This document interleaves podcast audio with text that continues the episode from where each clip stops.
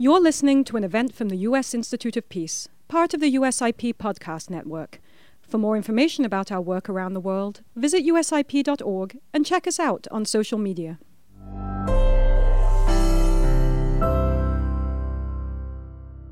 Good afternoon. My name is Andrew Scobell, and I'm a Distinguished Fellow for China at the United States Institute of Peace. Thank you for joining us in this important conversation on Chinese mineral interests in Africa. For those of you unfamiliar with the Institute, the U.S. Institute of Peace is a national, nonpartisan, independent institute founded by Congress and dedicated to the proposition that a world without violent conflict is possible, practical, and indeed essential for U.S. and global security. The Institute pursues its mission by linking research, policy, training, analysis, and direct action to support those who are working to build a more peaceful and inclusive world. Today's event focuses on a topic that cuts across many themes that we work on here at the Institute, specifically China's political and economic interests around the world, the influence of Chinese quasi party hyphen military hyphen state actors on human security and the agency of local populations and governments in shaping the outcomes. In absolute terms, Chinese mining investments in Africa lag well behind those of the biggest uh, Western companies like Anglo American and Rio Tinto.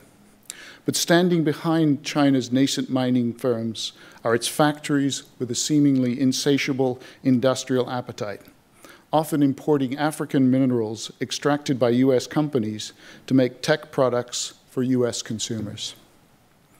These economic forces are powerful and often intersect with America's own political and corporate interests, forcing us to think critically about the role we can play in mitigating harmful effects. We are joined today by three leading experts on these issues coming at them from a variety of, of uh, perspectives. We're extremely grateful to have them here today. Thank you for all of you who are joining us online and in person in the auditorium. Without further ado, I'd like to hand it over to my distinguished colleague uh, from the Africa Center, Tom Sheehy, to introduce the speakers. Tom. Thank you, Andrew. Uh, my name's Tom Sheehy. I'm USIP's Africa Center, where we focus on building peace and security the issue of how Africa, African countries develop their critical resources is essential to building peace and stability. Uh, this isn't just an issue of economic development. It's not just an issue of geopolitical competition. Sadly, the history of Africa has all too many cases of natural resources being exploited and fueling conflict. We're seeing that, for example, today in the Cabo Delgado region of Mozambique. Our focus today is on China and its development uh, in the, the, the, African mining sector. And obviously, they're, they're dominant, as, as we'll hear. But we'll certainly discuss the role of the United States. Uh, as we know, there's been unprecedented attention paid by the U.S. over the last few years towards Africa's critical mineral section, uh, mineral sector. And the goal, obviously, is to have a mutually beneficial relationship uh, that develops these minerals in a way that works for African citizenry and also U.S. interests. So we're very uh, privileged to have an excellent panel here today to discuss this topic of China's uh, critical mineral supply chains in Africa. It's my pleasure to introduce Briana Boland. She's a research associate for the Freeman Chair in China Studies at the Center for Strategic and International Studies where she supports the program's research on party state governance and evolving political discourse in China. Prior to joining CSIS, Briana worked as a political risk analyst at Dentons, researching China's economic policy and shifting trends in U.S. China relations for the firm's international clients. Briana holds a BA in International Studies with minors in economics and Chinese language from Fordham University. Eric Olander is the editor in chief and co founder of the China Global South Project, an independent, nonpartisan multimedia initiative dedicated to exploring China's engagement in Africa and throughout the developing world. Eric is a longtime China watcher with more than 25 years of journalism experience at many of the world's leading media companies, including CNN, the BBC, and France 24. He received his undergraduate degree in East African history from the University of California at Berkeley and holds a master's degree in Chinese public affairs from the University of Hong Kong. Lauren Herzer Risi is the program director of environmental change and security program at the Wilson Center, where she develops transdisciplinary solutions to environmental and natural resource development and security challenges as the managing editor, editor of New Security Beat. Lauren holds an MA in Environmental Security and Peace from the University of Peace in Costa Rica. Lauren has an impressive list of publications to her name, as do all our, our panelists. So thanks to all of you for sharing your experience. I'll ask each panelist to make opening remarks, and we'll get to audience discussion. Uh, Eric, you're up. Okay. Thank you, Tom. Thank you, USIP, for being here. If we could get my PowerPoint on, what I'm going to do today, just in very quick five or six minutes, is try and set the benchmark for some facts and to put some context to this, because the discourse about Chinese mineral and mining activity in Washington oftentimes I think is distorted, uh, borderline bad, and oftentimes just wrong. And particularly on the Hill, for those of you watching online, this is really meant for you. Um, let's talk about kind of where the Chinese are. So in our group, we really don't like the word Africa, in part because Africa flattens this very large, diverse continent. When we're talking about the Chinese in Africa, uh, you can see the presence is quite wide, but it's not equally, equally distributed. There's really five countries that dominate the Chinese mining presence in Africa. Uh, Guinea, which we're going to talk about, uh, Zambia, South Africa. South Africa is a very important case because it's not only a center of mining, but it's also a logistics and transit hub for mining as well. So a lot of mining that comes out of South Africa for the Chinese is brought from other countries in southern Africa as well. Zimbabwe is emerging now as a major player in lithium in particular, and there's a lot we can talk about in terms of processing. Zimbabwe's there. And then, of course, there's the big guy, the DR Congo, and we'll talk a lot about what they're doing. Also, very important, we, just like we don't like the word Africa, the word China and Chinese is also problematic as well. There's China, which is, again, these are legal entities. These are large industrial, state-of-the-art mining activities, uh, mining companies and mining processing facilities. So if you look at the Tenke Fungurume mine in, in the Congo, Again, one of the problems we have is that on the Hill, in particular in the discourse here, is when they say Congolese and cobalt, the words child mining always comes up. That is a, a, an absolute distortion of the reality. In part, what we're seeing in places like the Congo is the industrial mining activities by the Chinese are large, sophisticated, and very, very advanced. Also, they're state-owned oftentimes, not always, but they're state-backed in many respects, and they have lots of government and embassy support. Then throughout Africa, we also see a very large informal a Chinese mining sector. These are oftentimes Ill illegal immigrants or they're in gray markets. Um, they operate illegally and they are an enormous headache for the Chinese embassies. So again, I think it's really important that when we distinguish between China and Chinese, state actors and non-state actors. Now this is the one that I think surprises the most and I'm, I'm glad that this was mentioned in the beginning because normally this is not mentioned. The total mining output of all of Chinese mining output from Africa, this is 2018 data, so it's, a, it's about 6.7%. The number now people believe is about 8%. Let me just repeat that. 8% of Africa's mining output goes to all Chinese companies. That is about half the size of just one company, Anglo-American. So we have a tendency sometimes to overinflate the importance of the Chinese in the African mining sector. The, Afri the Chinese are very important in certain countries, like Guinea, like the Democratic Republic of Congo, and to some extent even in South Africa and Zimbabwe. But when we talk about Africa and we talk about China, again, these, that flattens a lot of it. But this is really, really important to understand the context with what we're talking about in terms of total Chinese output.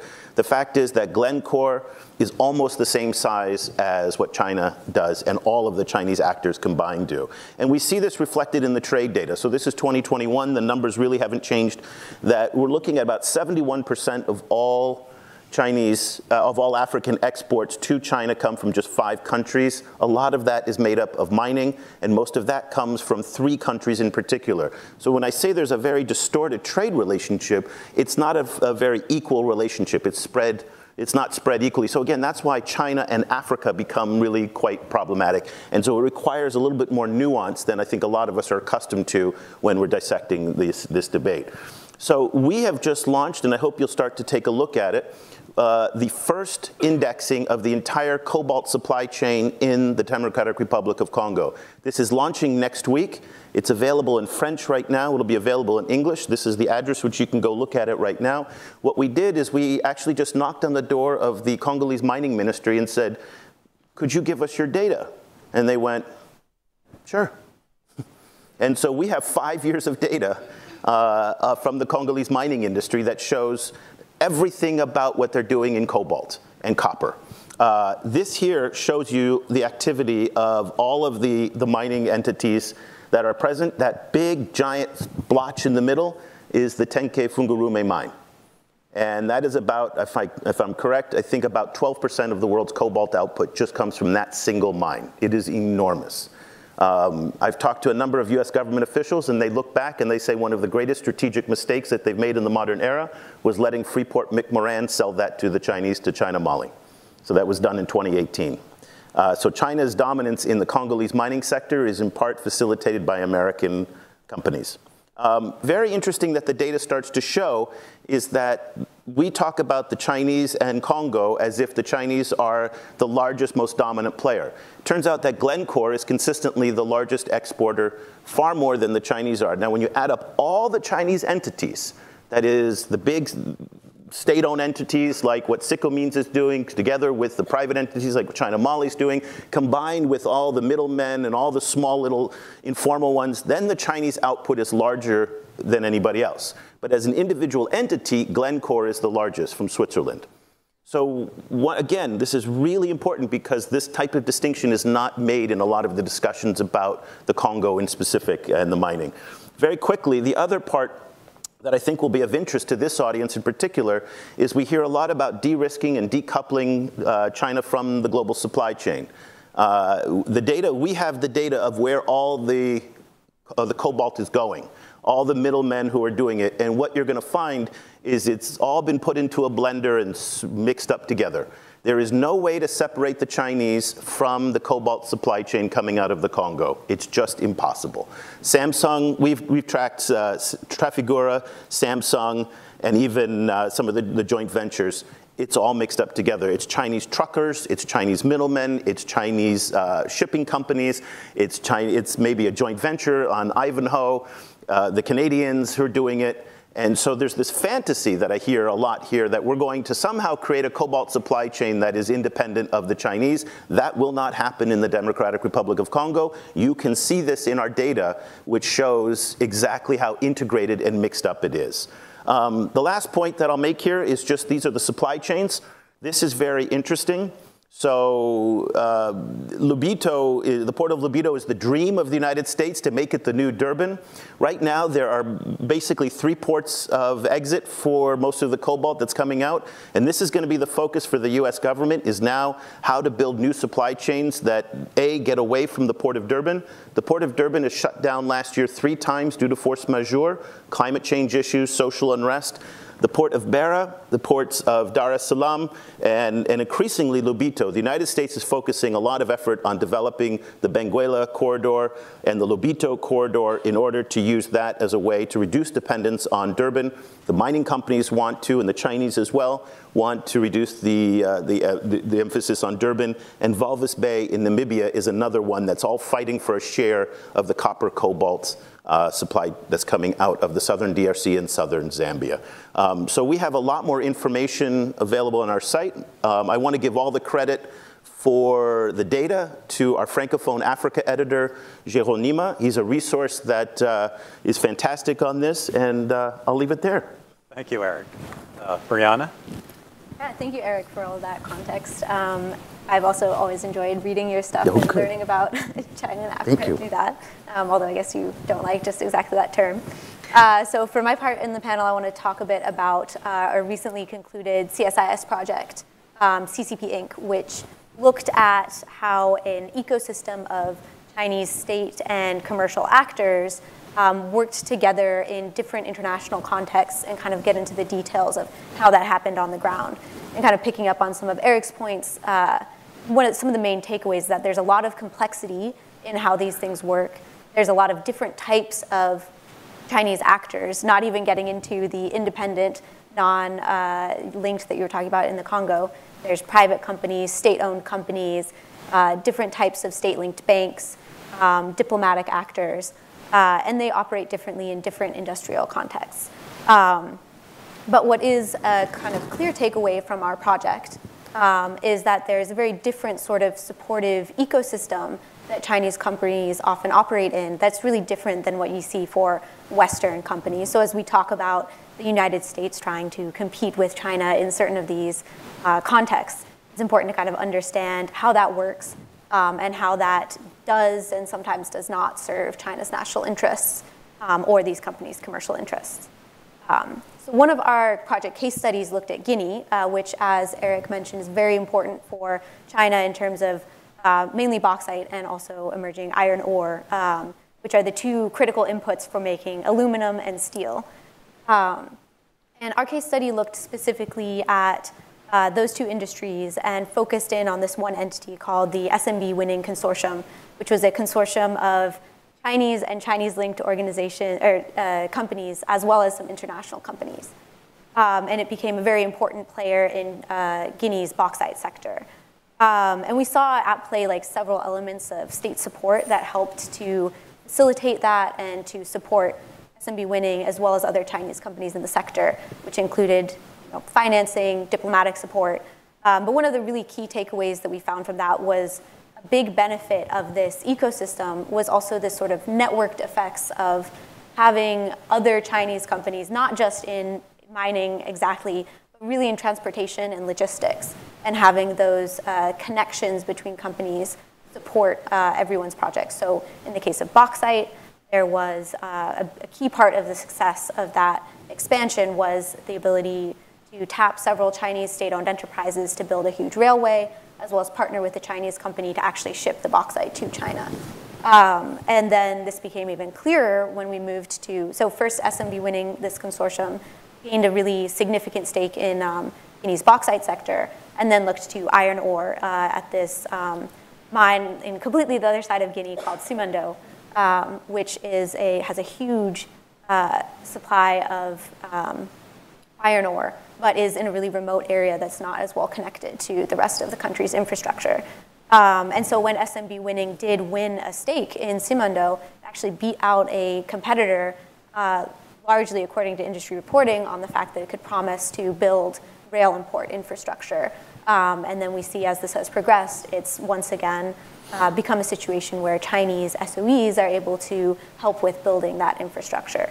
Um, so that's just one example of how looking at this case of, you know, what is China's footprint in Africa's critical mineral supply chain, you get down to the details. There's a lot of diverse actors involved, um, and sometimes the strengths that the Chinese ecosystem can bring to bear um, are not always just about the mining companies, but also about the other companies that are involved. Um, and kind of the last point on why it's important to look at these diverse different actors is that it's very important to kind of parse out what interests are at play in driving these um, projects forward. And from our, our project focused a lot on how does China sort of transmit a policy goal down to the actors on the ground and how does it get um, those actors and those different companies to sort of fall in line with the national interest. Um, and so through these financing uh, mechanisms and through these different relationships and state-owned enterprises, there's a lot of ways to incentivize projects that are in sort of China's national interest. Um, but at the same time, what we consistently saw across a lot of different international contexts, as well as Guinea, is that this is really a core, at core, a commercial in, uh, enterprise. And so as we're thinking about how to sort of, you know, uh, if the U.S. is thinking about how to compete, and also especially when we're thinking about human security implications of these different projects proceeding, uh, it's really important to kind of center that commercial aspect, um, even when we're talking about divisions between US versus Chinese companies. Thank you, Briana. And, and, I think your focus on Guinea and Eric's focus on DRC really makes the point that every country is different. It's very important to look at the Chinese presence is going to differ quite, uh, quite dramatically. There's no Africa, as you say. Lauren? Yeah, but I'm going to I'm gonna blow back out. um, I want to thank USIP for hosting this discussion today. And Tom, I think you know you wrote a recent article on critical minerals and Africa's future, and I thought that it really did a nice job of laying out the complexity of the issue. And so, welcome the opportunity today to unpack some of that complexity with my fellow panelists. Um, but I want to start with a couple of key points. I think there's been a lot of renewed attention to mining activities in Africa, what China's role is. Um, and I think while the focus is on, uh, of today's discussion is on China in Africa, we need to be really clear eyed about the legacy of resource extraction. It's not just Chinese companies who have a bad record of environmental and, and social and human rights abuses, uh, especially when you're talking about African countries where colonial powers and transnational mining companies have a, a, sort of long legacy of wreaking havoc in the 19th and 20th centuries. So where social and environmental safeguards aren't in place, extractive industries have historically extracted a, a high price on local communities. And so regardless of the urgency of the climate crisis and the importance of these minerals to power a clean energy future, this is a point that cannot and should not be ignored in any discussion. Uh, a second point I wanted to underscore is one that both Eric and Briana made, which is we can't speak about China as this monolithic entity. And that's, I think, um, it serves some purpose here in DC um, that we need to be clear eyed about as well. That being said, China does, I think, have a strong presence in Africa. And actually, I have some, I have like follow-up questions, um, and I, hopefully we'll have some time in the discussion because um, Eric, some of the points you made were really interesting to me. Um, but I've been asked to, to, speak about the human security impacts, uh, and so I'm going to focus on three areas of primary concern. One is the labor and human rights abuses. One is the environmental impacts, and third is governance impacts. So let's start with the labor and human rights abuses. Um, Eric, you mentioned child labor in mining.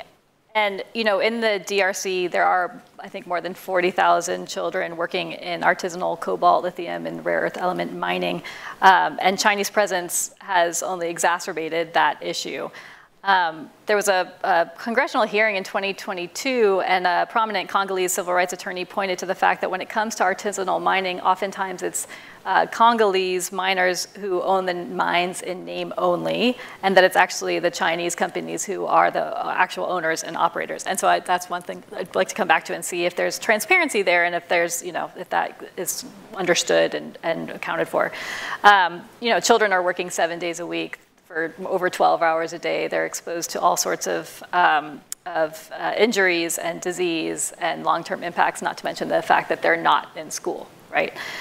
Um, environmental degradation is another major area of concern. Uh, and you know, look, by, by its very definition, mining is going to impact the environment, right?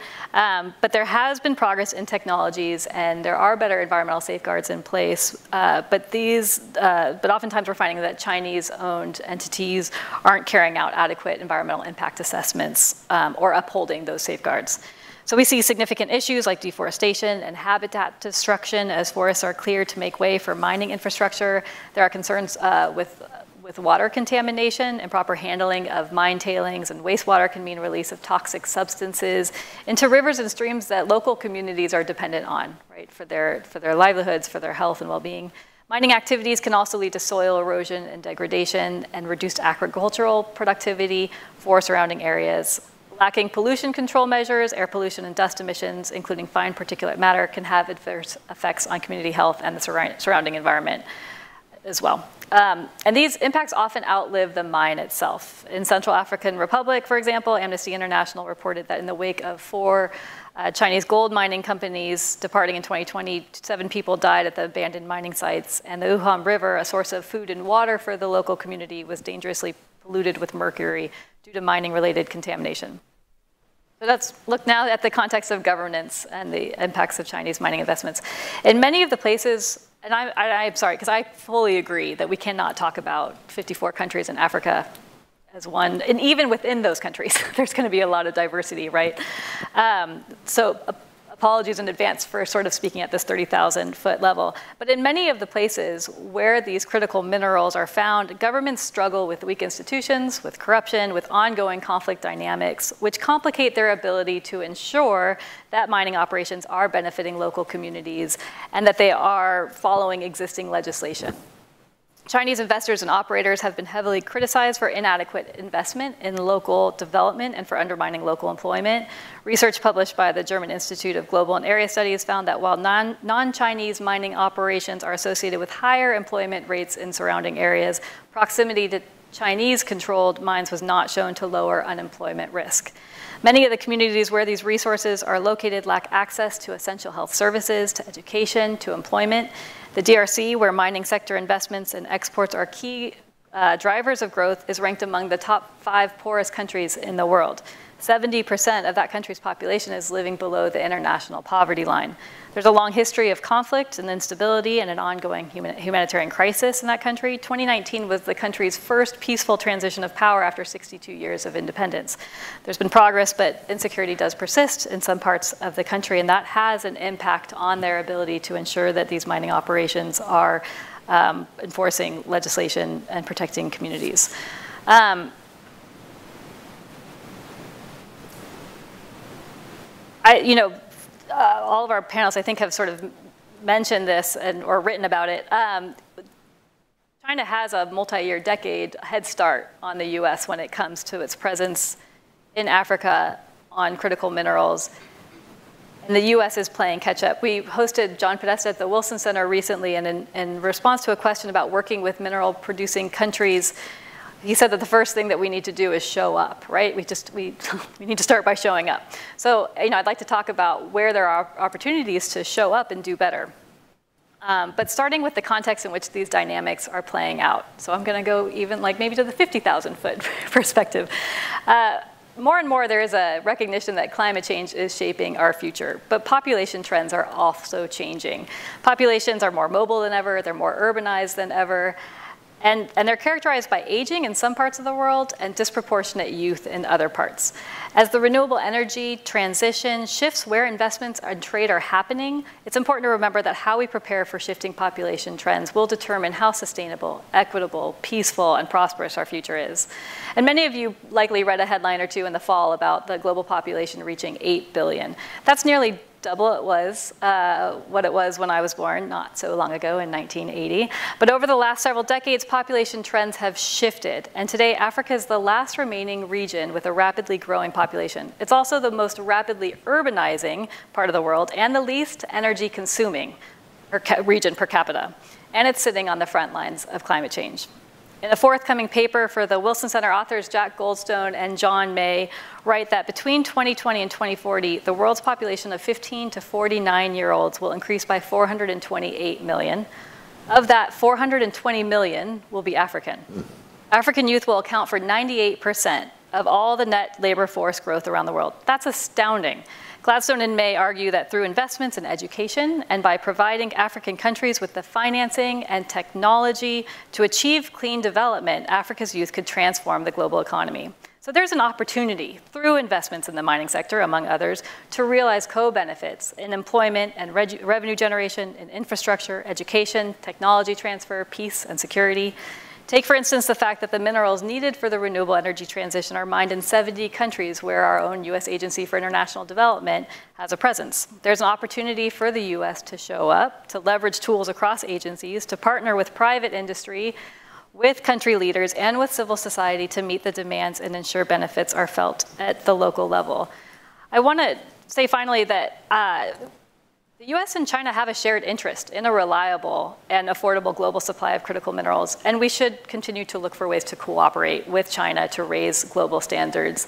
Um, like the point that Eric made, we're, we're not going to be able to separate ourselves out. This is something that we're going to need to do together in some fashion. I'll end there. Thank you. Thank you, Lauren. Um, Eric, uh, let, us talk a little bit more about DRC, Democratic mm. Republic of Congo. We had President Tshisekedi make a trip to Beijing recently, and uh, uh, he was feted and the red carpet treatment. Uh, China obviously has an interest, and what we're seeing is a dynamic where Congo is pushing back on some of the terms of the concessions, the, uh, the deals that have been struck with China years ago, and, and really throughout the continent, we're starting to see more pushback against China, whether it be in the area of, of mining or debt, uh, for example, in Zambia.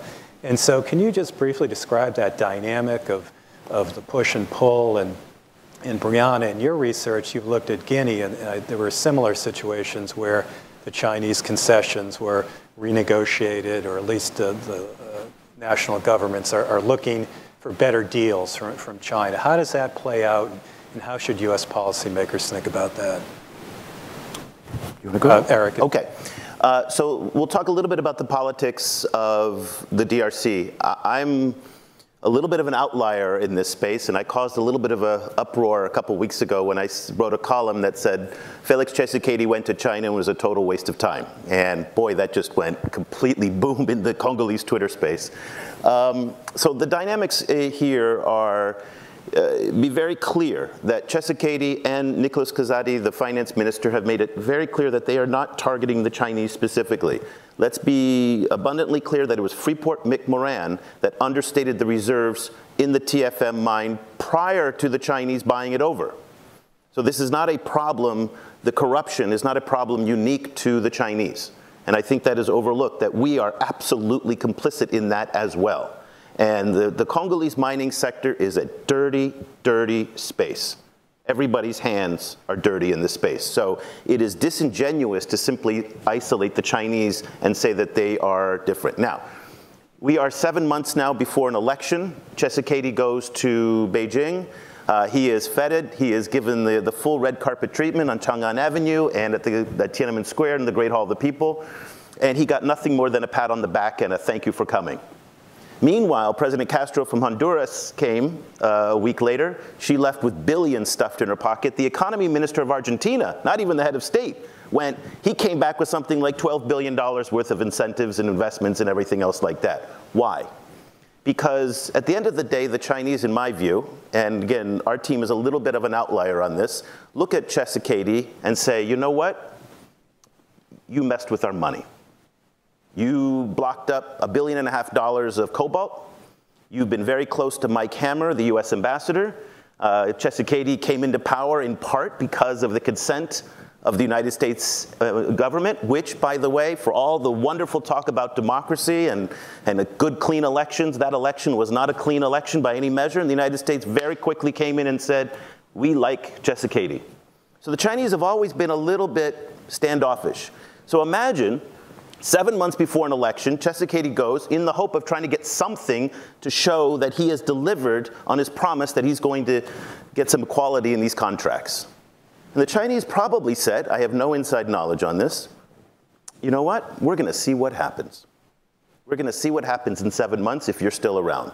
And at the same time, by the way, Ambassador Zhu Jing last year uh, is high profile photographs of him and Moses Katumbi, the opposition leader, out in, the, in Katanga beautiful all day thing where Moses is taking him around to his plantations and to his farms and everything like that to send a message both to Tshisekedi and to some of the folks in this room that says the Chinese say we have options and we're prepared to exercise those options. So the Chinese, remember, have been playing the game in the Congo for 20 years now. They're good at it. They're very good at it. They know how to play the politics. They know how to play the mining game. And so the dynamics between the Chinese, CMOC, China Moly, Sicomines, uh, CNMC, Zijin, they've got people who've been there for 15 years who know how to play this game in one of the most difficult parts of the world to do business. So when we talk about that we're going to compete with the Chinese in the DRC, I ask you, how many people do we have who've got 20 years of experience working in the mining sector in one of the most dangerous, volatile, unstable places in the world. So the politics are in motion right now. Everybody's waiting for the election to take place. Next year, once the election is settled, I think we'll see a shift. Either the Chinese will then double down on Tshisekedi and say, great, you're our guy, or they'll have a new president, whether it's Katumbi or somebody else, and they'll probably go with that as well. Thank you. Um, Briana, you've looked at uh, Guinea, where, where we have similar Chinese dominance, much like in Congo and cobalt and, and iron ore and, and uh, bauxite. And you describe the, the ecosystem that they bring. They bring financing, they bring infrastructure, they bring diplomatic support, they bring a whole, whole package. And the U.S. in the last couple of years has been really trying to up, up its game. Actually, the, the administration uses that language about upping the game. And we have the Development Finance Corporation, we have the Exim Bank, we have the Trade and Development Agency. Uh, do you, how do you look at this? Do you, do you think those tools are, are going to get us into the game? Do you think there, there's enough there to be competitive in, in Guinea or, or Congo? I, I, think Eric's made his point about the Congo, but uh, how do you see the, the uh, U.S. effort? Um, yeah, well, speaking to Guinea, I'll just add on a bit about the dynamics what Eric was saying. I think it's really telling of how different the contexts are of the relationship between the Guinea, like Guinea's government trying to potentially renegotiate things just looks very different. And you know, you've had a lot of, uh, had quite the last three years in Guinea with a coup d'état and then um, some big moves of the new military junta government trying to renegotiate things in iron ore. Um, so there's, it's also like a very different dynamic based on local politics. Um, in terms of the U.S. sort of trying to build out its own, say, ecosystem for supporting these, um, I think it's the sort of short answer would be uh, it's not very comparable. Um, it's not on the same scale. Um, the kind of longer answer might be that the comparing to China has maybe pretty sometimes pretty limited utility in that it's just going to look very differently um, how the U.S. is trying to build out its own competitive uh, infrastructure. So, um, and by infrastructure, I mean sort of this uh, business ecosystem. And one of the real strengths can be that you know we're not trying to replicate China's system of very close relations to its companies. You know, we're not a state capitalist uh, country, so it's it's going to be a different sort of format. Um, the types of investments that are being made now by like the uh, DFC are really not on a scale of what we've seen from China in the past. Um, but I think it will also be interesting to see how China's own investment flows are changing. Um, we've seen a real drop off on investment since the pandemic, and a lot of signals that China is also changing the way that it is approaching lending and so on to these types of big projects. Um, so it's not just that the US is changing and ramping up, uh, as you say, our strategy, China is also changing. So there's a lot of um, converging dynamics there. Uh, the other thing I would just add in is that what looks very different from China is that there is a deliberate effort to kind of center partnership in US strategy on expanding this kind of uh, critical mineral ecosystems. You've got like the mineral security partnership and much more efforts to work with partner countries, which um, you don't see in the same case with China. Um, so that will play out very differently as well. Great. Um, Lauren, you had mentioned artisanal mining, and, and, that's very different from the commercial grade or commercial scale mine that we see in DRC, for example. What, what are the environmental considerations that we should make when, when it comes to artisanal mining?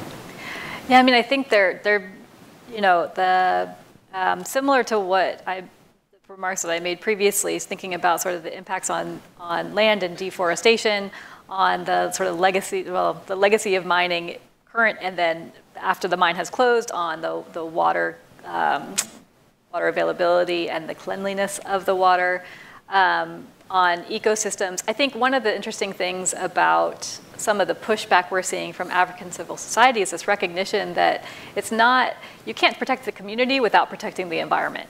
Right? And so this recognition that these are not two sort of different fights. This is one and the same fight and one uh, sort of um, necessary pushback uh, to mines that are not upholding these safeguards. And so I think that's an important piece of this equation is, is it's not a conservation issue, right? And it's not a community development issue. It's like an all of society issue. And so being able to, to sort of work across the scales of decision making, it's as you think about the um, civil society responses that we're seeing, they're, they're from the grassroots up all the way to the sort of international, right? And they're leveraging uh, international treaties and norms are leveraging national courts, and they're, they're leveraging grassroots ability to document projects, to protest, to come out and force, right? And so, and that's, that's gonna be important in making sure that as these mining projects do take hold, that they're done in a way that benefits uh, the local community and meets those, those country and international needs. Great. I think now we can go to the audience, perhaps, if we have any questions out there. Sir? Uh, we, we have a mic, if you could just hold on for 30 seconds.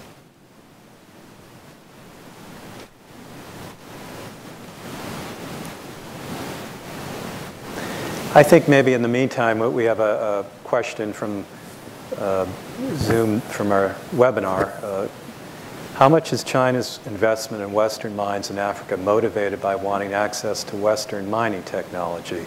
What are some of the reper, uh, repercussions? Does anyone have any thoughts on that? Yeah, I, I, mean, I don't see any evidence that the Chinese are looking for Western mining technology because Chinese mining technology is very advanced and very sophisticated. So, and also they're not investing in Western mines, they're acquiring Western mines, and that is not the same as taking the technology. So uh, I don't think that's an issue. Okay. Hi, thank you very much. Uh, my name is Kent Brokenshire. I'm State Department Senior Fellow at USIP, and this uh, question is for Eric. Okay. However, I welcome any other answers as well. The question is, what uh, what role does does the mining of strategic minerals have in the conflict in eastern DRC? How much of that conflict is driven by economic reasons and by mining? Uh, my understanding, I mean, the eastern DRC is not a major mining zone for cobalt uh, which is the main, or lithium. So that conflict, it pre-existed a lot of the, the, the, drive for cobalt and lithium, and there's only a little bit of lithium mining going on in the Congo, but it's going to be more. Um, so those, are, I think, are two separate issues. The issues of, you know, again, this eastern DRC and South Kivu, North Kivu province, and Ituri province, um, are vastly more complicated than the mining. Mining is a part of it, but a lot of it is informal mines. A lot of it is much more smaller scale. It's not these industrial mines that we're seeing in Lualaba province and Katanga province. So I think those are generally separate issues. You also have in the eastern DRC this question of all the other international actors, Uganda, Rwanda, uh, all the UN is all there. So those are two, I think, separate issues, the strategic minerals and the eastern DRC and the fighting that's going on.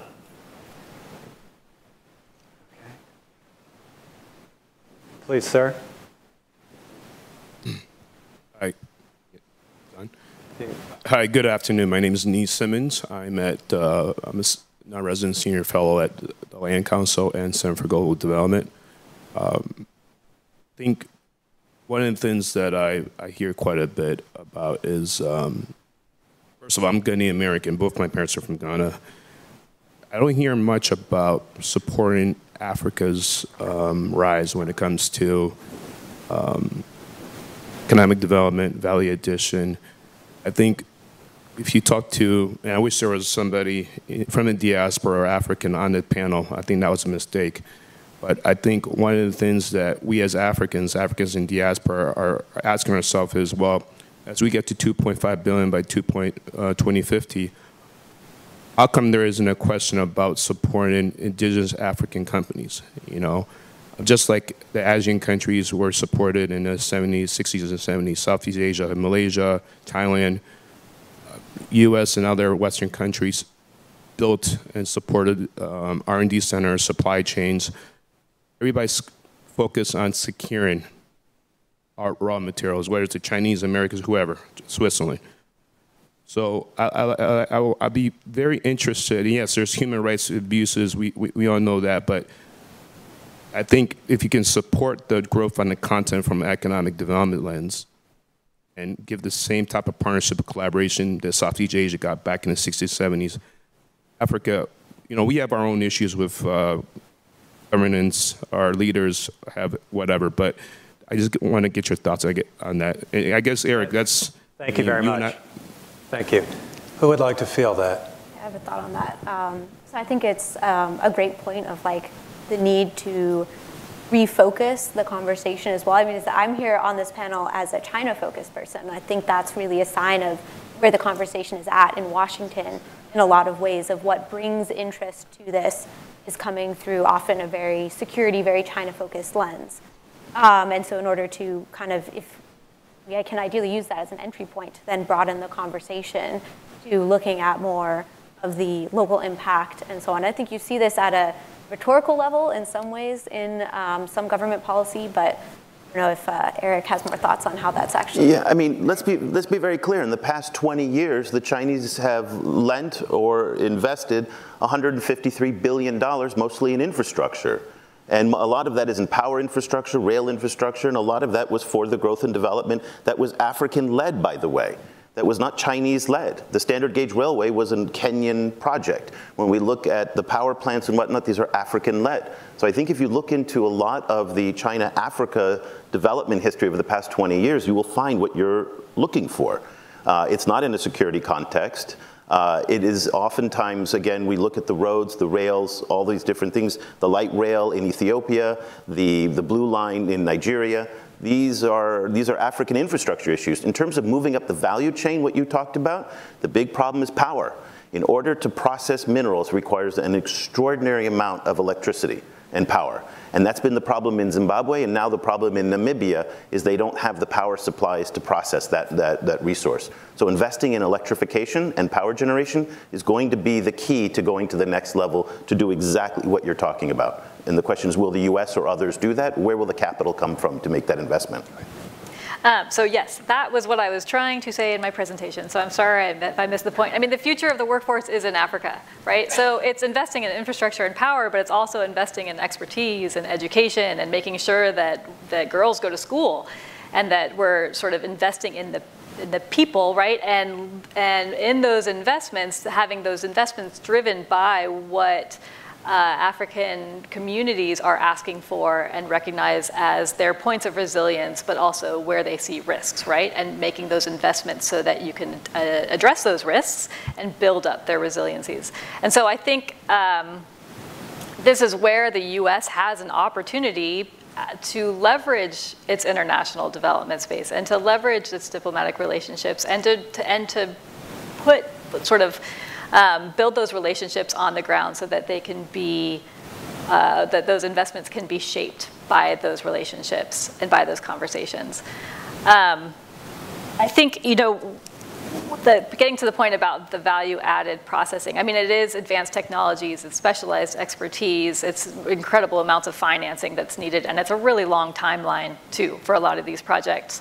So pairing that with these investments at the community level, I think would help to ensure that that sort of long-term vision is, is achieved and realized. Good. Uh, thank you. Uh, we've got a question uh, that's come in, and it's very much related to, to the issue of value added, and that is increasingly we're seeing some African countries impose, or at least a few, export bans. So we've seen that with Zimbabwe on, on lithium and Namibia likewise.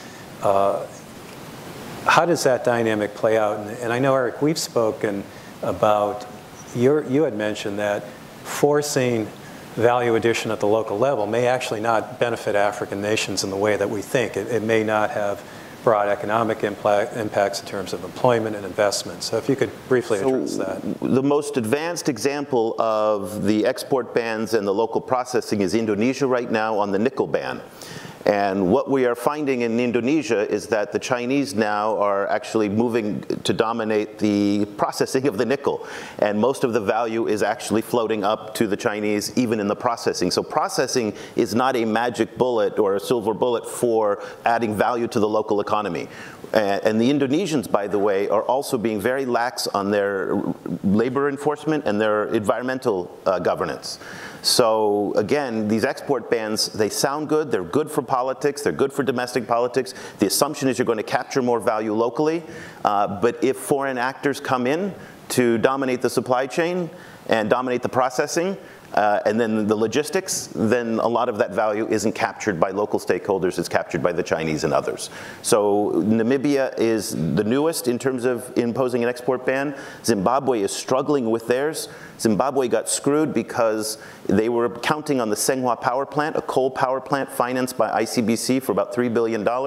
Xi Jinping went to the UN two years ago and said, we're not financing coal anymore. So that's what undermines Zimbabwe's ability to process locally for all these new lithium mines. Uh, so again, we have a, a lot of moving parts here between governance, regulation in terms of who can own the processing, the environmental and the labor part, and then of course this, this infrastructure is going to be key to it. So I, am not sure that a lot of African countries are ready for it in terms of the infrastructure capacity to impose the export bans, but I see where the motivation is. Great. I think we have a question up here. Uh, hi there, my name is Lily Pike. Um, I'm a China reporter with The Messenger, and so my question will be China focused. Um, so I think my understanding of the US concern is that Chinese investment in these mines will give Chinese companies an advantage in the energy transition upstream, whether it be electric vehicles or batteries. And then there's the separate concern that uh, Chinese control of supply chains could be weaponized and threaten US national security. I'm curious if you think either of those two concerns uh, are actually valid, and if you've seen examples um, in which those two uh, scenarios have actually played out on the ground so far. That's a good question. That's a great question.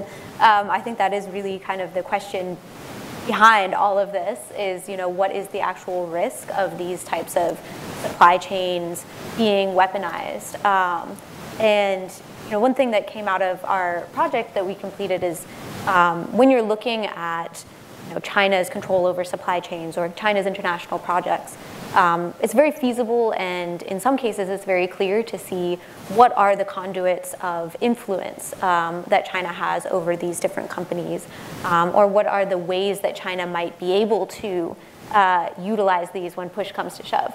Um, but it's less hard to parse out, of course, you know, what is the intention behind that. Um, I would say there's, so, you know, there was a statement I saw from a um, US official um, quoted in The Economist saying that the uh, intention of all of this was to ensure that China does not become an OPEC of one um, in the critical mineral space. Um, which, you know, it says more about what the capabilities that they, that the US official would, was worried about, more so than uh, exactly like what scenarios this might be used in. Um, at the end of the day, however, like as Eric um, mentioned, there's a lot of complexity in these supply chains. Uh, and so, you know, as we're looking at what is the actual risk here and where could China, you know, turn off the taps in some theoretical uh, scenario where we're at a more intense point of conflict, um, you know, it's important to look at, get into the detail of how that actually happen when we have such a complex supply chain, um, and which of the supply chains should we actually be worried about. Um, and of course, nobody wants us to move towards a conflict, but there are people in the U.S. government who their job is to think about what are those potential risks and proof against that. Great. I think up here. Hi, thank you, first of all, for having this fabulous panel. Um, you're all wonderful. It's very interesting. So, I have a couple somewhat related questions. The first is you're talking about the U.S. wanting to go into Africa, step up our game. Uh, and I was wondering, what is the U.S. doing in the Congo, specifically, both the government side and then also companies? Uh, and then the other question is a couple of you mentioned how important it is for the US and China to be working together in addressing so many issues, but particularly with, here with the Africa focus. Uh, do you have any concrete suggestions of areas in which that would be possible given the current you know, political context um, or how we might approach it and start building toward uh, developing that kind of cooperation? Because I think we could be very complementary and as well as cooperative in so many areas in, in Africa. And what do you think Tucker Carlson would say if there's a, uh, a, a, a, cooperation with the Chinese or, or, Mike McCaul on the House on the Hill, or let's go to Fox News, Jesse Watters in prime time? It's not possible. Any cooperation is seen as appeasement by a lot of people in this town. And the Chinese are rightfully skeptical. However, there is a model for cooperation out there, and it's the French. The French have five development projects worth $1.7 billion that they're building with the Chinese in Africa. They jointly built the Lekki port. The, they're working together on the East Africa crude oil pipeline. Uh, you, so the French are really pioneering a way where development, again, some of it carbon-based and not politically correct development, but nonetheless, there is a model for a Western country to work with the Chinese on development and economic issues like ports and things like that. In terms of what the Americans are doing in the Congo, uh, in the mining sector, nothing, zero. There's not one single mining company from the United States that's active in the Congo today. Freeport-McMoRan was the last one. Uh, what they are there for is a major diplomatic, an enormous amount of aid money flows through the Congo. It's a major diplomatic front. It's a major point of great power competition with the Chinese and others. So there's a very active American diplomatic, military, security, and aid presence in the DRC, but not in the mining sector. Okay, well, uh, I, would like to finish up and, and, focus on U.S. policy. We, have spoken it to, to, to, some extent, but if you had, as we've discussed, the administration's making a, a, large commitment to critical minerals in Africa. We've got the expansion of the Development Finance Corporation. We have the PGII initiative, uh, the infrastructure. We have a mineral security partnership. We have a memorandum of understanding with, with Zimbabwe, um, uh, Zambia, and DRC. If we could just go down the line here, and we only have a, a minute, so I'm going to limit everyone to, to one minute response. If you had a recommendation uh, to policymakers, how can we do better, or what, what are we doing well uh, in terms of trying to uh, trying to help Africans develop their critical minerals in a way that, that works for Africans, works for development, does not exacerbate conflict. Lauren, you, you laid out, it, it's a pretty troubling past. And, really, I think we have to be realistic and recognize that this is a, a steep climb. But I think most people in Washington would recognize China's going to be there, France is going to be there, Turkey's going to be there. Every other country in the world is going to be in Africa. So we, we might as well be in the game. So uh, again, one minute. Uh, uh, we're going to get in the game. What would your recommendation be to, to best play that game? Briana? Um, I think to go in with a very clear-eyed look of what are our goals and what are the uh, different contexts that we might be entering. So, you know, what are the minerals that we absolutely need to get involved with, um, if that's like, from a perspective of U.S. strategy, and what are the different players already involved. And so, just treating it overall as the very specified, complex situation that it is in different countries and in different industries, um, and forming strategy from that place up instead of uh, sometimes from looking at all of these things under the same category. Tom, everything you listed is aspirational. What we need are wins on the board, and you need to show results, and you need to actually deliver, and this goes to your point, which is we need to show up. We need to develop an expertise in Africa and African issues. We need people on the ground. We need young people to go there. We need people to learn the languages, the cultures, and to respect the history. Um, but the proof points are what people are going to judge us on. And if we only have aspirations and that MOU doesn't come through or PGI doesn't follow through, which has been our past 20, 30 years in Africa, then no one's going to believe us. Uh, yeah, I would I mean, I, yes, absolutely. Um, following on that, we have a, a, recent policy brief that we published on U.S. governance on critical minerals, and, and, two of the points that came out of that was the need for the U.S. to part, partner meaningfully and in the long term with partner countries on creating that value added and, and allowing that uh, not allowing, that's the wrong word, um, enabling some of that value added to, to be a, a source of that partnership um, with producing countries. The other point is uh, to invest in livelihood diversification. Um, so that communities as the i think one of the we didn't get into like sort of the, the ups and downs of the market and what that can mean for communities but investing in communities and um, sort of broader economic development so that as the market goes up and down the, the communities where a lot of these minerals are sourced aren't sort of left behind well, I want to thank all three of you for, for an excellent uh, presentations, and I want to thank the audience on, on behalf of USIP for, for tuning in. I think we could go on and on. Uh, uh, this is such a rich topic and, and so, so important, uh, important to the United States, important to African development. I think we've succeeded, hopefully, in, in touching on some of the complexities and, and, nuances of, of what we have ahead of us. And uh, again, thank you. And, and, this is a continuing dialogue. It, it's uh, quite popular here in Washington, and uh, hopefully we've, we've uh, shed some light on, on some of these key issues. So again, thank you very much. Thank you for listening to this event. If you'd like to listen to more events or explore our other podcasts, visit usip.org forward slash podcasts.